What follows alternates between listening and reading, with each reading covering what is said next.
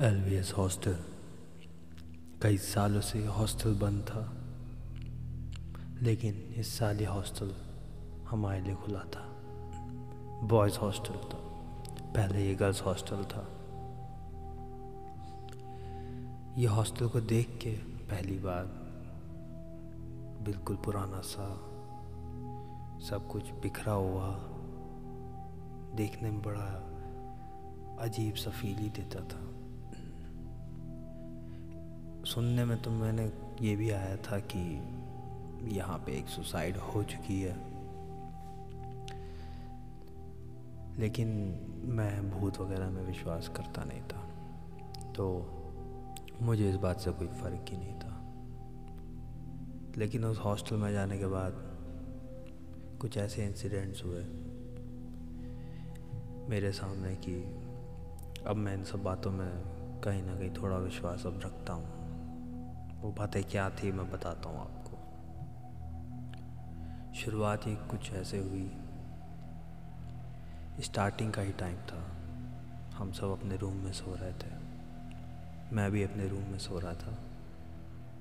और मेरे साथ रूम पार्टनर था, किशोर, उस वक्त वो सो रहा था।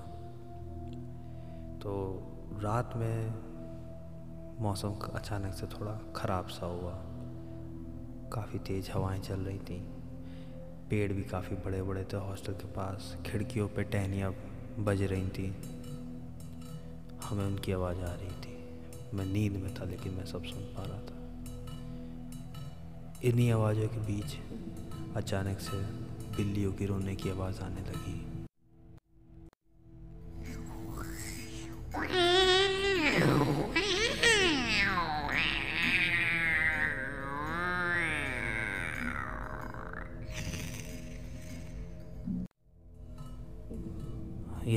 सुन के अचानक से मेरी नींद खुल गई। नींद मेरी खुल गई, मैं बिस्तर पे लेटा रहा। आँखें खुली थी मेरी बस। मैं अपने दरवाजे की तरफ़ मैंने अपना मुँह किया। उस दिन मेरे रूम का दरवाज़ा खुला था।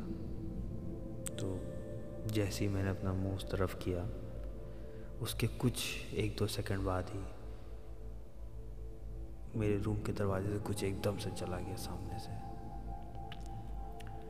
वो सफ़ेद सा कुछ था और देखने में कोई औरत लग रही थी। अब ये सब देख के मैं तुरंत कुछ अपने मन में डिसीज़न नहीं लेना चाहता था। मैंने तुरंत अपने पार्टनर को उठाया। मैं कहा, भाई, सुनो सुनो। अभी अभी मैंने कुछ देखा, दरवाजे के सामने से गया। उस, उसको देख के मुझे ऐसा लगा कि उसे कुछ पता है, लेकिन उसने मुझसे यही बोला कि चुपचाप सो जाओ भाई, सुबह बात करेंगे। उस रात मैं सो गया रहा। थोड़ी देर बाद नींद आई, लेकिन मैं सो गया। अगले दिन सुबह हम सब क्लास गए। मैंने अपने पार्टनर से बात करने की कोशिश भी की, लेकिन उसने कुछ बात की नहीं। फिर शाम के वक्त हम सब बालकनी में खड़े हुए थे, काफ़ी लोग थे। और क्योंकि उससे पिछली रात में काफ़ी तेज़ आंधी तूफ़ान आया था और बिल्लियाँ लड़ रही थी, रो रही थी तो हर कोई वही बात कर रहा था उस वक्त कि रात में नींद सही से नहीं आई। इसी बीच मैं सूर्यकांत से मिला। सूर्यकांत मेरा एक वो दोस्त है। जिससे मेरा माइंड बहुत मिल खाता था। सूर्यकांत कहता था कि उसके पास कोई सुपर पावर टाइप कुछ बचपन से है कि उसे सारी चीज़ें अदर वर्डली सेंस हो जाती हैं, उससे बातें करती हैं। तो मुझे लगा कि शायद मुझे सूर्यकांत से बात करनी चाहिए, जब ऐसी ऐसी बातें बता रहा है। मुझे बिल्कुल विश्वास नहीं था, उसकी एक भी बात पे वो जब बता रहा था। तो मैंने सूर्यकांत से बोला कि मैं कहा, भाई, कल रात मेरे साथ कुछ हुआ है, बताना चाहता हूँ तुम्हें। कह रहा है, ठीक है, बताओ भाई, मैं सुन रहा हूँ। तो मैंने उसे बताना स्टार्ट किया। मैंने उसे बताया कि मेरी नींद खुली थी, मैं आधी नींद में था और मेरा दरवाज़ा खुला था। मैंने जैसे ही दरवाजे की तरफ़ देखा, वैसे ही मेरे दरवाजे के सामने से कुछ चीज़ निकल के गई। तो मैं जब उसको उस चीज़ का होलिया बताने जा रहा था, सूर्यकांत ने खुद अपने मुँह से कह दिया, सफ़ेद सी कोई चीज़ औरत जैसी गई थी। कसम से मेरे रोकते खड़े हो गए थे उस वक्त। और मैंने उससे ही पूछा कि तुमको कैसे पता? मैं तो किसी को भी नहीं बताया है। कह रहा है कि तुम्हारे रूम के पास आने से पहले वो मेरे पास आई थी। मुझसे कह रही थी कि मुझे तुमसे कुछ बात करनी है ज़रूरी बात करनी है मेरे साथ क्या हुआ है मुझे वो तुम्हें बताना है। लेकिन मैंने उसे साफ़ इनकार कर दिया और वहाँ से कैसे ही भगा दिया। उसके बाद ही वो तुम्हारी तरफ़ आई तो, तो उसी वक्त तुमने उसे देख लिया। ये सब बातों पे यकीन करना बड़ा मुश्किल था। लेकिन मेरे पास कोई और एक्सप्लेनेशन भी नहीं था। तो मैंने मान लिया। मैंने मान लिया कि हाँ शायद कुछ और चीज़ें भी होती हैं। और ऐसी कई चीज़ें जो मैंने देखी भी नहीं। अब इस बात को बहुत समय हो गया। हम शायद ही भूल भी गए। उसके बाद हॉस्टल में ऐसी छोटी मोटी चीज़ें होती रहीं। हम लोग एक दूसरे को ऐसे डराते रहते थे। इसी कहानी से ऐसे ही। कोई सीरियसली नहीं लेता था। एक दिन हमारी फ्रेशर्स थी। फ्रेशर्स के बाद हम सब वापस अपने हॉस्टल आए।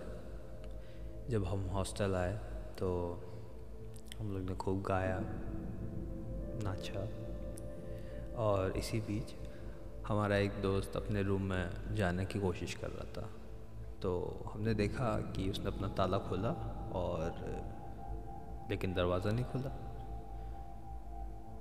कोई अंदर था क्या? हाँ हमें तो नहीं लग रहा था। पहले हमें लगा कि शायद उसका रूम पार्टनर हो। तो हम लोग ने दरवाज़ा पीटना स्टार्ट किया कि आकर्ष आकर्ष दरवाज़ा खोलो दरवाज़ा खोलो। जब हम लोग इतना चिल्ला रहे थे, उतने में ही हमने देखा क्या कि सीढ़ियों से ऊपर चलते हुए आकर्ष आ रहा है। अब आकर्ष यहाँ है, दक्ष यहाँ है रूम के अंदर कौन है? दरवाज़ा कैसे बंद है अभी तक? खुल क्यों नहीं रहा है? किसी को कुछ समझ नहीं आया। फिर हमने कुर्सी लगाई, रोशनदान खोला और अंदर झांकने की कोशिश की। लाइट भी बंद थी अंदर। लेकिन जिस हिसाब से दरवाज़ा खुल नहीं रहा था, इतना हम लोग को पता लग गया था कुंडी अंदर से लगी है। और हम में से तो कोई ऐसा कर भी नहीं सकता था। तो हम सबने यही फैसला किया कि इसको ऐसे ही छोड़ देते हैं। और वैसे किया हमने। हम लोग भूल गए। वहाँ से चले आए और करीब आधे घंटे बाद हम लोग फिर से रूम के पास गए और बहुत हल्के से रूम को धक्का दिया। रूम खुल गया। इतना हुआ कि क्या ही बताएँ, उस वक्त हम लोग हंस रहे थे, किसी को कुछ समझ नहीं आ रहा था हुआ क्या। पता सबको तो था, लेकिन किसी ने कुछ बोला नहीं। ये दो इंसिडेंट ऐसे थे कि किसी को नुकसान तो नहीं हुआ, लेकिन एक चीज़ मैं खुद अपने एक्सपीरियंस से सीख गया कि अब से अगर कोई मुझे कुछ बोलेगा, इस सब चीज़ों के बारे में तो एक बार को मैं ज़रूर सुन लूँगा, क्योंकि जब तक कुछ चीज़ें आपके साथ नहीं होती, आपको पता ही नहीं होता है। और सिर्फ़ यही दो चीज़ें नहीं, और भी कई चीज़ें, घर, कई घटनाएँ हुई, जो हमारे सीनियर्स बताते थे, कि जैसे जब वो हॉस्टल में, कभी उस हॉस्टल में रहते थे तो उन्हें रोने की आवाज़ आती थी। जैसे कि मेरे साथ हुआ था, बिल्लियाँ रो रही थी। और फिर उन्हें कोई चीज़ जलने की स्मेल आती थी। मेरा दोस्त सूर्यकांत बताता है कि हॉस्टल में एक नहीं, तीन भूत हैं। एक बच्चा है, एक लेडी है और एक और है। मैंने ये बातें उससे काफ़ी डिटेल में पूछी। मुझे पता भी है और वो सब मैं आपको ज़रूर बताऊँगा। लेकिन अगली बार सुनने के लिए बहुत बहुत धन्यवाद। Thank you and good night.